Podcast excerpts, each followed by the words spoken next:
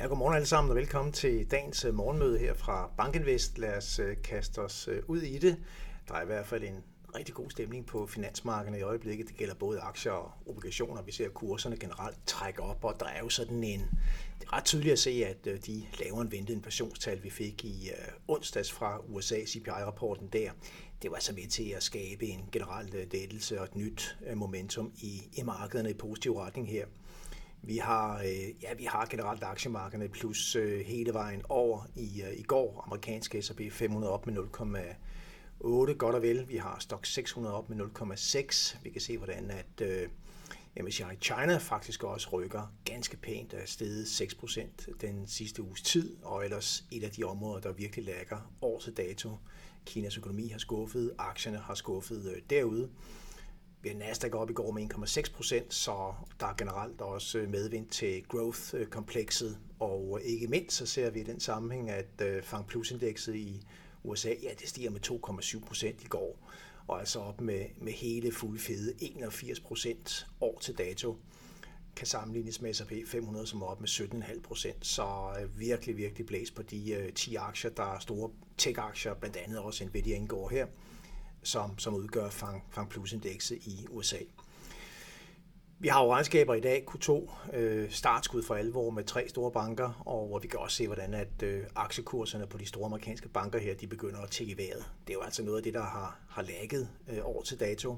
Vi ser, hvordan at øh, ja, i bunden der har vi et selskab som Bank of America, som er nede med omkring 10% på aktiekursen i år, men altså begynder at se stigninger Øverst så har vi JP Morgan der op med 11% på aktiekursen i år, men samlet set så har det ikke været en prangende udvikling på bankerne. Men lad os se, hvad, hvad øh, kommentarerne, regnskaberne og guidance øh, bliver på, på bankerne her, når de øh, kommer i, øh, i eftermiddag fra, fra USA.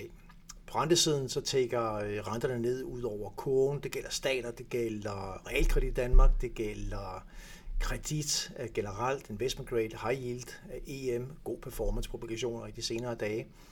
Vi har en 10-årig rente i USA, der er tækket ned på 3,76 procent, og den var jo altså op på 4,08 procent i sidste uge. Og også i Danmark, der har vi en 10-årig statsrente, som nu er nede på 2,76 procent, og øh, der var vi også lige op og snuse til, til 3 procent i, øh, i sidste uge, så vi er en, en lille kvart procent lavere, altså på de 10-årige renter, som ellers steg i sidste uge med i rundetermer, og også en kvart procent øh, point. Så tilbage igen med reversering. Og øh, som sagt, altså et, et, et mere afdæmpet inflationsbillede ud af USA, det er helt klart med til at understøtte markederne i øjeblikket. Vi fik i går øh, producentpriser ud fra, fra USA, og øh, altså hvis man kigger på de månedlige stigninger i PPI, øh, core PPI vil jeg mærke, altså eksklusiv fødevareenergi, øh, så har vi de sidste tre måneder set en månedlig stigning på bare 0,1 procent. Så, så det er virkelig, virkelig en, en nærmest flad udvikling, vi ser på de underliggende procentpriser måned for måned i øjeblikket. Målt i forhold til samme periode sidste år, så er vi nede på 2,4 procent, og det er fra en top på omkring 10 procent tilbage i, i 2022. Så og vi kan i nogle lande rundt omkring se, hvordan at øh, den årlige inflationstakt i producentpriserne er, er i klart negativt territorie, så altså hele priskomplekset fra øh, producentledet og ud til forbrugerne er altså i, i mere afdæmpet territorie i øjeblikket, i hvert fald i rigtig mange betydningsfulde lande, inklusive USA. Nu får vi et svensk inflationstal her i, i, i dag, og det glæder jeg mig personligt til at se, at svenskerne har jo desværre haft og har alvorlige problemer med at få den underliggende inflation ned. Vi ser de samme problematikker i Storbritannien, og det handler jo også om, at øh, blandt andet i Sverige, hvordan den svenske krone er gået rigtig svagt. Og på valuta, så ser vi jo altså også en dollar, hvor øh, retningen klart er i sværere retning. I forhold til den danske krone, så ligger vi pt. på bare 6,63 øh, dansk krone på per dollar, og det indebærer, at vi har set en dansk øh, krone, eller en dollar, der er svækket med omkring en en 5% øh, år til dato mod den, den danske krone, og selvfølgelig dermed også mod, mod euroen. Så generelt svagere dollar, øh, konsistent med det her mere afdæmpet inflationsbillede og forventninger til, til, til Fed længere ud af kurven, der begynder at, at trække ned. Og så får vi se, hvad, hvad centralbanker kommer til at gøre her den 26. og 27. Vi har jo Fed 26. og ECB den 27.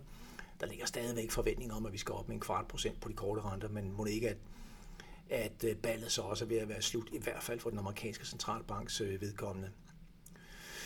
Vi øh, skal i gang med den her Q2-regnskabssæson, og der er jo altså få selskaber, der allerede har fremlagt regnskaber, men vi går ind i en Q2-regnskabssæson i, i USA, hvor man i den grad kan tale om, at vi har at gøre med et, et aktiemarked, der skal levere. Hvis man kigger på, på valuation på S&P 500, så, så ligger Øh, 12 måneders forward P i øjeblikket på omkring øh, 19 stykker. Øh, det er jo ikke de højeste niveauer, vi har set historisk, men det er et, et relativt højt niveau. Jeg mener, sådan det langsigtede gennemsnitlige niveau på, på PE ligger på omkring en 15,5. Så vi ligger over det. Og øh, men det, der måske er mere relevant, det er at se, hvordan aktiemarkedet er prisfastsat i forhold til renteniveauet.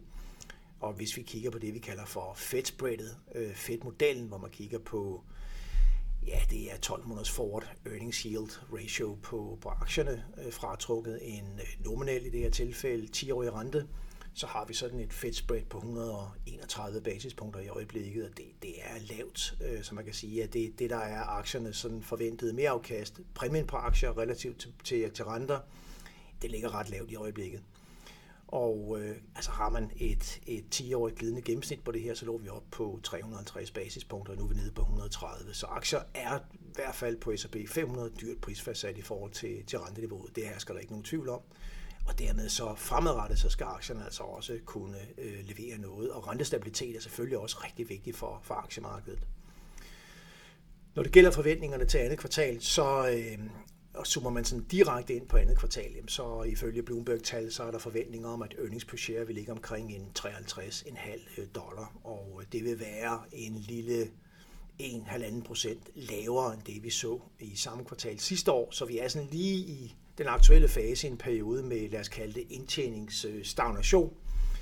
Øh, og ser man på de samlede forventninger for 2023 earnings per share på S&P 500, så forventer de kære analytikere, at øh, indtjeningen i år vil være cirka 2,5 procent lavere end indtjeningen i 2022. Så det flugter altså med et, et, et bredt øh, økonomisk billede, der ikke er særlig øh, prangende. Vi taler om en, en meget, meget lille øh, vækst i, øh, i USA i, øh, i 2023. Øh, estimaterne peger på en BNP-vækst på 1,3 procent.